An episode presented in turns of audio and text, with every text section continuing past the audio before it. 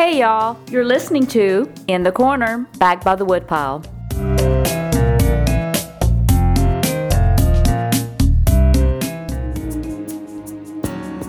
Amazing grace will always be my song of praise. I'm Spun Encounter Guy. Thanks for stopping by. Today's episode is part four of our series focusing on some of the folks involved with the Door of Hope Crisis Pregnancy Center of Madisonville, Kentucky. Today's guest is a pastor, author, and former Woodpile guest, Reverend Marvin Hightower. We use the occasion to talk about the pro choice and pro life arguments, the issue of race in regards to abortion, and the joy and trials of fatherhood. But first, we begin by Reverend Hightower relaying of how his own mother tried to have him aborted more than once. My mom was 16 when she got pregnant. She uh, was in high school and poor and scared and uh, single, so she, uh, I'm sure she got some, you know, people talking, family talking, and talked her into having an abortion. Uh, it was illegal in those days, so she went across state lines and actually went to a backroom abortionist, and actually laid on the table, went through the process of an abortion. The guy performed an abortion on her. This is in Evansville. Okay. And uh, so she felt like, you know, the pregnancy is terminated, baby's gone, and she can get back to her life. But sometimes later she felt life still growing on the inside of her. And uh, so she uh, decided to go back. And she laid on the table again, and supposedly the guy performed an abortion on her the second time. Like I always say, n- nine months after conception, a very handsome baby boy was born. But that's my uh, that's my testimony. She tried twice to, to abort me. That's amazing that, that it didn't take. It's, it's amazing. People try to, well, you were triplets.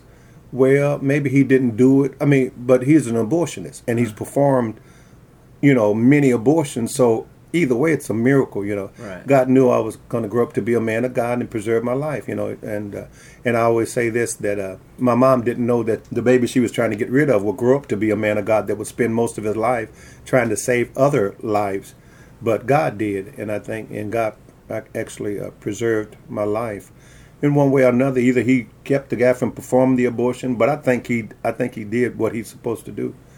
I, I just think it was supernatural. I love it because in the in the Bible, I know you don't got time for all this, but No, go ahead. but in the in the Bible, when there was a prophet or a man of God or even Jesus was getting ready to be born, there was a decree given at the time of Jesus and John the Baptist, who was a prophet, to kill all the babies, trying to get that get that voice. And in the time of Moses, there was there was a cre- decree to kill all the babies. So my thing is, the enemy, he will try to physically kill you when he knows you know he knows your future knows your destiny. But if he can't kill you physically like he tried to do me he will try to steal your destiny. He will try to uh, steal your voice and he will try to put something in your life that's designed to keep you struggling for the rest of your life keep you from finding out who you were created to be. Oh, unborn child, if you only knew just what your mama was planning to do. The issue of abortion is super- controversy Oh my goodness, yeah. It- It's mm-hmm. it's really if there's going to be another civil war, it may be over that. It's, Yeah. Some people are saying. Talk about your view on this, like the nuances. How did you form your view? Obviously, you have your personal story, Sure. but there are even some people that may say, "Well, I think abortion is destructive or not good, but I still am pro-choice." All that kind of thing. What's your take on all that? I think it's it's political, and I think it's propaganda to even say something like, "I don't think abortion is right," but I think I'm pro-choice. I think that somebody like that has bought the propaganda. I don't I don't think you can be anti-abortion or pro-life and pro-choice at the same time. I think that there are situations that the decision should be left up to the family, but I think those are rare decisions For example, like maybe if the mama's life was in jeopardy. Because of my background, because of how God spared my life, I have uh, I have ministered to women like that. I don't know how much you believe in all this, but uh, I've told women they were pregnant when they didn't know they were pregnant. There's been a couple of cases where, well, one in particular, I was ministering in the church, and this lady was obviously pregnant. And I stopped in the middle of the message and pointed at her and said, I don't care what the doctors say, that baby will live and be well. And uh, kept on going, never heard from the lady. Three years later, the lady, she had got into drugs and was in jail. And Tanya Bowman was our chaplain at the jail. She was going to the jail to minister to the women. And she saw this lady, and this lady said, You tell your pastor, uh, because I was sitting in that service at, you know, named the church and all that, and said, said I was pregnant, and and he pointed at me and said, I don't care what the doctor say, that baby will live and be well. She said he didn't know that I went to the doctor that day, and the doctor said that my baby was dead and, and that it would be stillborn, that I had to carry it to term and deliver a dead baby. Mm-hmm. She said, tell him I have a healthy three-year-old baby. Uh, and that may be super spiritual about it. So I, I think that even in negative situations that God can do it because uh, what I grew up to be, who I grew up to be, I know that sometimes God has a plan beyond what we can see, you know. The church, the current church, I guess has always had problems and divisions, and there's sure, yeah. always been a, a branch that's tried to accommodate the culture. I know some people that are in that, I guess you call it the kind of on the left side of things in the sure. church. And I think they're sincere. Sure. And they're embarrassed by the pro life folks. And I've heard recently that some Christians that work for Planned Parenthood were trying to convince others that this is a compassionate thing we're doing. We're, we're trying to uh, we're keeping a child out of misery. We're trying to keep the poor. Kill it, kill it to keep it out of misery. Well, That's, yeah. How would you respond to that? To, uh, and I understand the argument, but to me, again, it's propaganda. Kill a baby to keep it out of misery. Mm-hmm. I think the church probably could do more to minister to unwanted kids and so forth. And so I'm not just numb to to the argument uh, as far as bringing a baby into crazy situations. I mean, that's that's a legitimate argument, but not for abortion. It's a legitimate argument to uh, to mobilize ministries and and agencies and so forth, but but not just to legitimize uh, killing a baby. That, that's to me, it's ridiculous to to say this baby's going to be born and he's not going to be wanted, so we need to kill it. It, it just doesn't it doesn't ring true to me. It just doesn't ring sincere to me. To me, majority of abortions are about convenience and there are ways to keep from getting pregnant. That you you don't have to get pregnant in today's society. You do not have to get pregnant. And I understand there are people in my congregation that have babies, but two out of four women, one out of four women have had abortion. I mean, it's crazy the number. And so you have to minister to those people. And and I understand that concept. And we try to be, even when I give my testimony, I try to end it by saying, listen, if you've had an abortion, God's not angry at you. He's not mad at you. There's healing for you. You have a baby in heaven. So there's no reason to walk around in guilt and shame and condemnation. We've all made mistakes. We've all made bad choices. We all got stuff that we wish we could go back in time and, and undo. But that's not to say that your life is over. That your life is over. You made a decision when you were 14, or you were forced into a decision when you was 15, or you felt like you had no alternative when you were 16 or 17, or or not whatever. God doesn't hold you uh, in condemnation and, and beating you up and thinking you going to hell and I don't love you and you killed a baby. I don't think it's the unpardonable sin, you know, mm-hmm. in, in other words. Some might say I would be a hypocrite. Uh, I've had an abortion, and if I become, if I support it, if I if, if I, I, support pro life, yeah, how can I say that if I myself have done that? How would you respond? I would that? say that's like saying if I killed somebody, I should never speak to anybody that think about murder. I mean, you know what I'm saying? If I if I robbed a store, I can't say that guy was wrong for robbing a store. That it's ridiculous. You you can't undo what you did, but you can help somebody to not do what you did. That's one of the things that I do in with my life. I've made some bad decisions, made some bad choices. I've had things on that's broadcast publicly that pe- everybody know but I'm not going to hide in shame and condemnation and guilt. What I'm going to try to do is use my failure, use my mistakes to help somebody to not make the same mistakes that I made. That's that's that's where I see it is. Uh, it's ridiculous to say, well, you did this, you can never say anything about it. There's nobody that can heal you and help you more than somebody that's gone through what you're going through. You know, it's more powerful for a woman to say, I know what it's like to have an abortion, rather than somebody, I would never have an abortion. I won't even have sex before marriage. I, I don't even have sex with my husband. I mean, you know, I'm not even, I don't even like sex. And uh, it, it's more powerful for somebody that's gone through it and, and to tell you how it is and why you should not go that way. We have black women representing 6 to 7% of the population, and yet we account for almost 40% of all of the abortions that are performed in this country. We have a sick and twisted Governor Andrew Cuomo celebrating that you can rip fetuses, you can rip infants and babies from their mother's womb at nine months. And who is that going to impact the most? In New York City, for those of you that don't know, more black babies are aborted than born live. A hard hitting truth is that the most unsafe place for a black child is not on the streets, it's not when they see a police officer, it's in their mother's womb. Historically, Planned Parenthood used to be called the Birth Control League. Yeah, and the uh, black genocide and all this. Yeah, Ma'afa 21, if people aren't familiar with that. This was a concerted effort to cut down the, the population of the black race and other, what they called feeble minded or undesirables. Mm, yeah. And even the early 70s, like a lot of civil rights leaders like Jesse Jackson would always point out, like, you notice how the Planned Parenthoods are always in black neighborhoods and that kind of thing. But then a, a lot of white liberals who consider themselves not racist still consider themselves pro choice and don't see the conspiracy there. What's your take on all that? I think that there's probably some truth to the conspiracy thing. And I, I just think propaganda is so powerful that people start b- taking it as truth.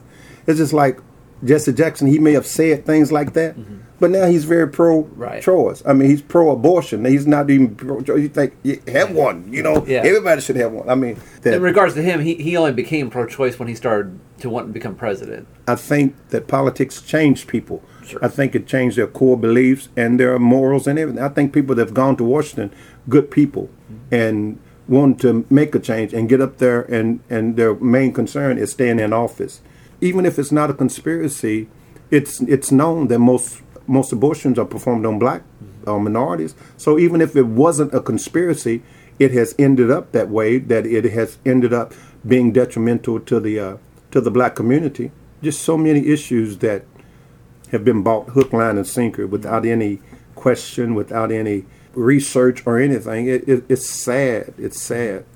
I mean, it reminds me of when I saw Public Enemy one time they had a guy dressed up in a Klan's robe, and he came out and said, "I want to thank all you drug dealers. You're making my job easier." And I think the same thing about the abortion uh, industry. Yeah, I think so too. And I think I think drugs are right in there too. Mm-hmm. I think slavery did blacks such a disservice that it is still impacting the choices. I mean, it became so easy to be a stud rather than a father. You know what I'm saying? Mm-hmm. It became so easy for the family to be matriarchal rather than patriarchal. I mean, it, it became so easy, and we've never changed it. We never addressed that. Even Mexicans are culturally aware. You know what I'm saying? They stay with their heritage and they teach their beliefs, teach their core, teach what it is to be a Mexican. Jews have done a wonderful job of it. Even Indians that come over here from, you know, Pakistan, wherever, they keep connected and we are the only people seem like, and boy, we get in trouble. But uh, just we, we just seem like the only people that have never been culturally stabilized or anchored in who in who our identity is. So if you don't have an identity, and I teach, I wrote a book called Identity Crisis, Overcoming Identity Crisis. And if you don't know who you are, then people can tell you who you are. And it just seemed like, you know, my race, like, you know, everybody can tell us who we are. With that's who we are. We're thugs. We're we're pimps. We're hoes. And I think welfare is part of the part of the problem too. But well, why would that be? Because uh, again, a lot because, of people think it's a good thing. I think it could be a temporary good thing, but to live on welfare puts a ceiling over your head to keep you from excelling and being better. There have been people that that they got a job. They were getting maybe food stamps and they had the job and getting food stamps and getting a medical card and they got a $25 raise and that was too much. So they took their medical card. Their medical card is worth thousands of dollars a month. So you think I'm going to take a hundred dollars more a, a month and and lose thousands of dollars more when I can sit home and, and get the 75% of, of what you're giving me and still have my medical card.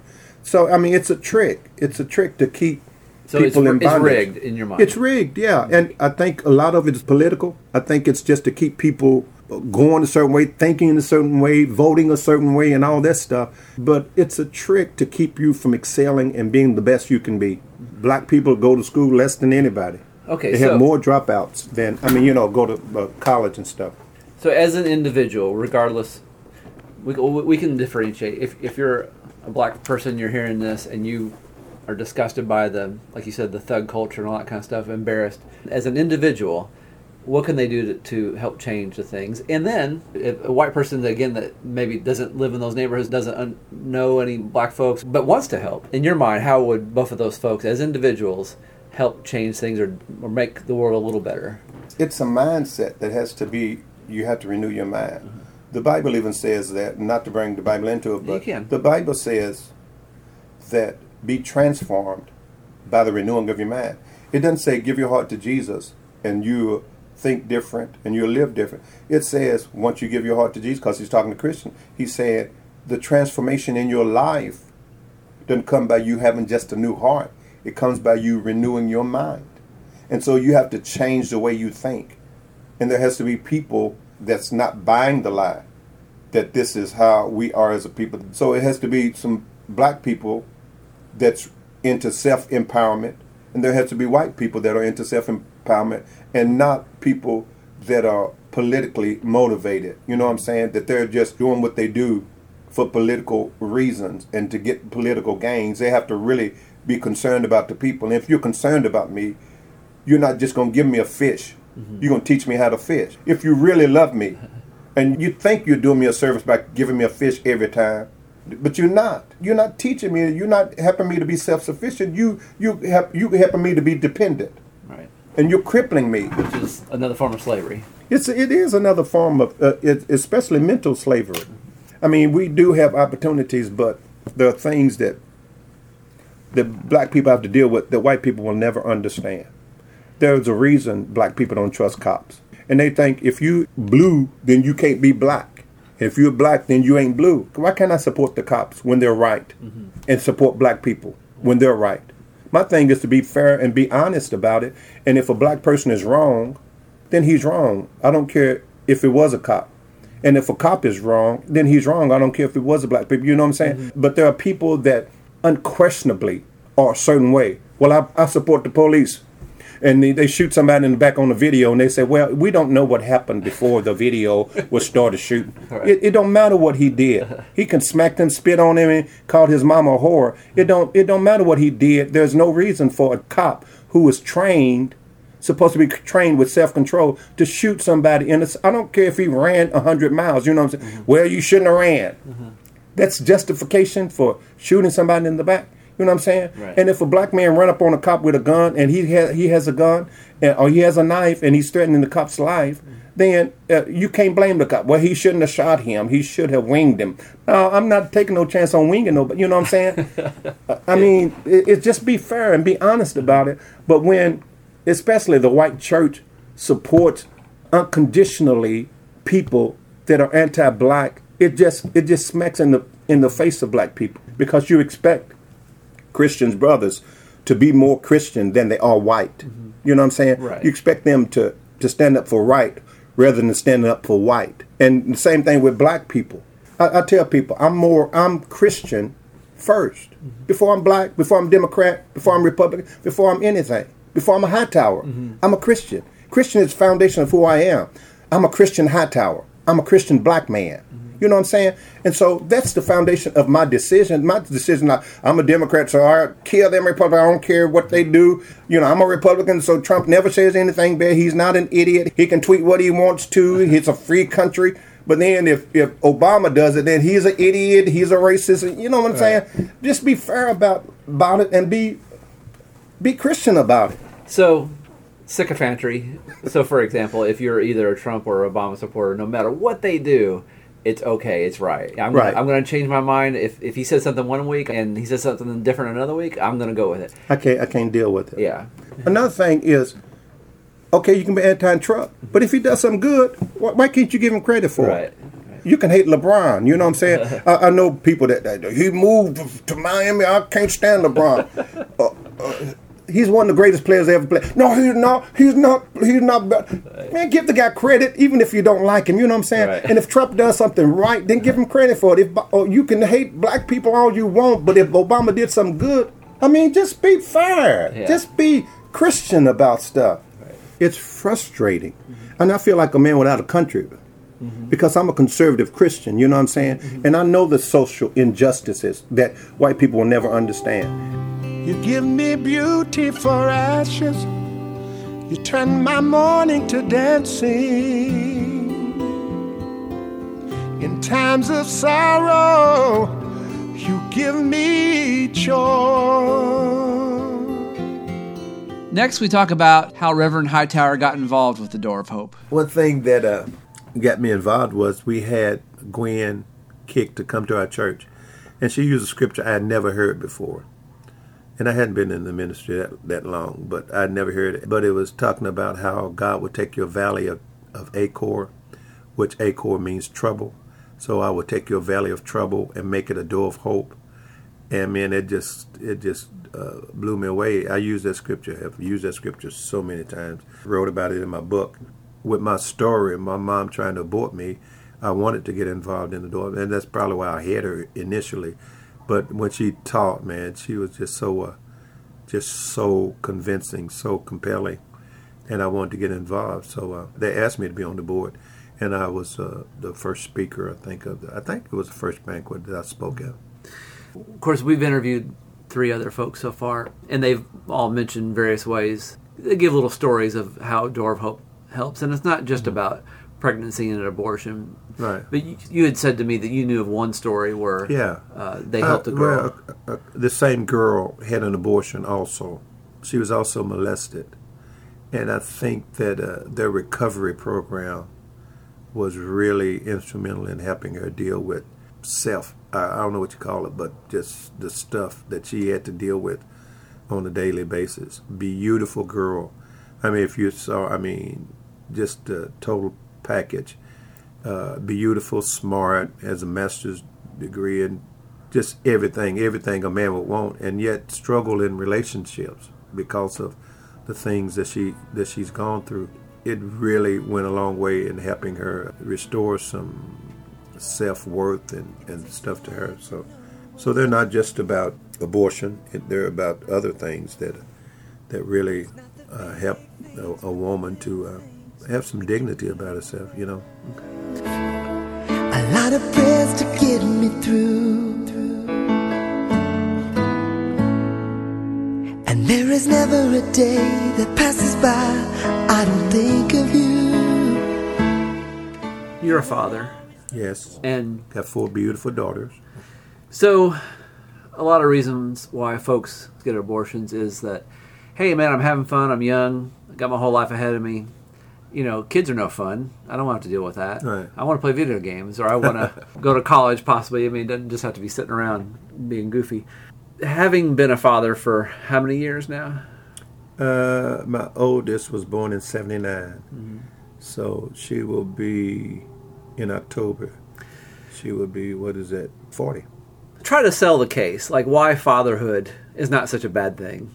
It's the greatest thing that you can ever accomplish in life. I mean, what could be greater? Making a million dollars or uh, finding a cure for cancer? I mean, all those things would be great, but you have have legitimately contributed something from yourself that you really, really can, in a way, take credit for. Of course, you know, all life comes from God, but it's hopefully you have an opportunity to fix your mistakes. I mean, to love in a way that you never thought you could, especially if you grew up like I did with feeling unloved and not wanted and not necessary.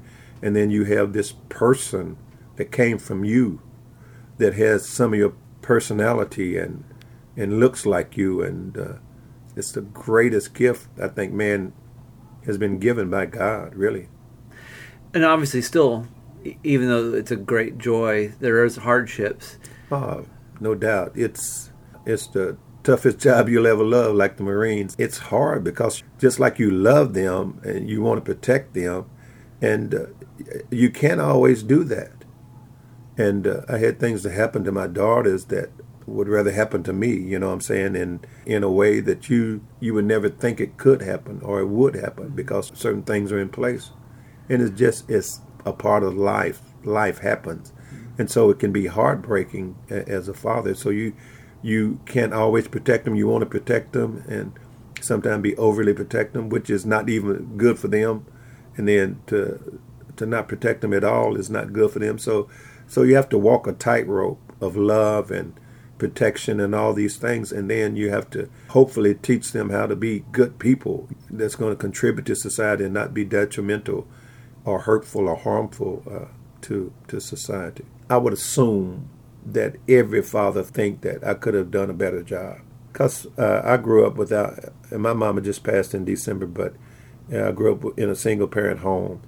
And my mom didn't show love. She thought it made you weak or gay or whatever if she hugged you or kissed you. And my mom, I remember my mom telling me she loved me one time, and that was in response to me in frustration as an eight or ten year old little kid saying, "You don't love me," and she said, "I do love you." That's the only time I remember her really growing up telling me that she she loved me.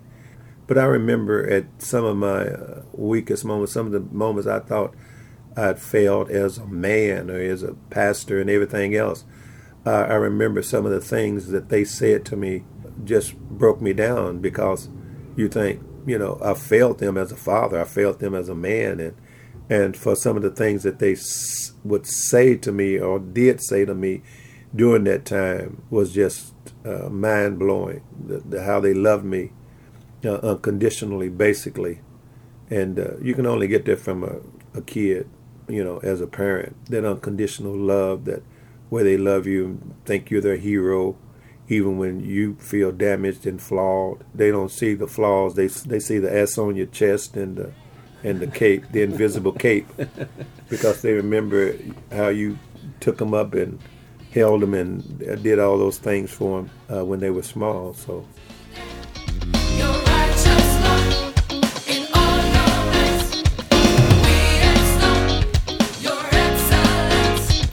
If you've been listening to our conversation and feel like yourself or someone you know may need help, it doesn't matter where you live, Door of Hope would love to hear from you. Just visit them at doorofhope.com. Also, if you'd like to hear more from Reverend Hightower, have a listen to In the Corner Back by the Woodpile, episode 155, where we discuss his book, Overcoming Identity Crisis. In the Corner Back by the Woodpile is produced by A Closet, a Pocket, and a Suitcase. You can listen to this podcast on iTunes, Stitcher, or podbean.com. If you'd like to send us some hate mail, you can email us at spuncounterguy at hotmail.com. See ya, and I wouldn't want to be ya.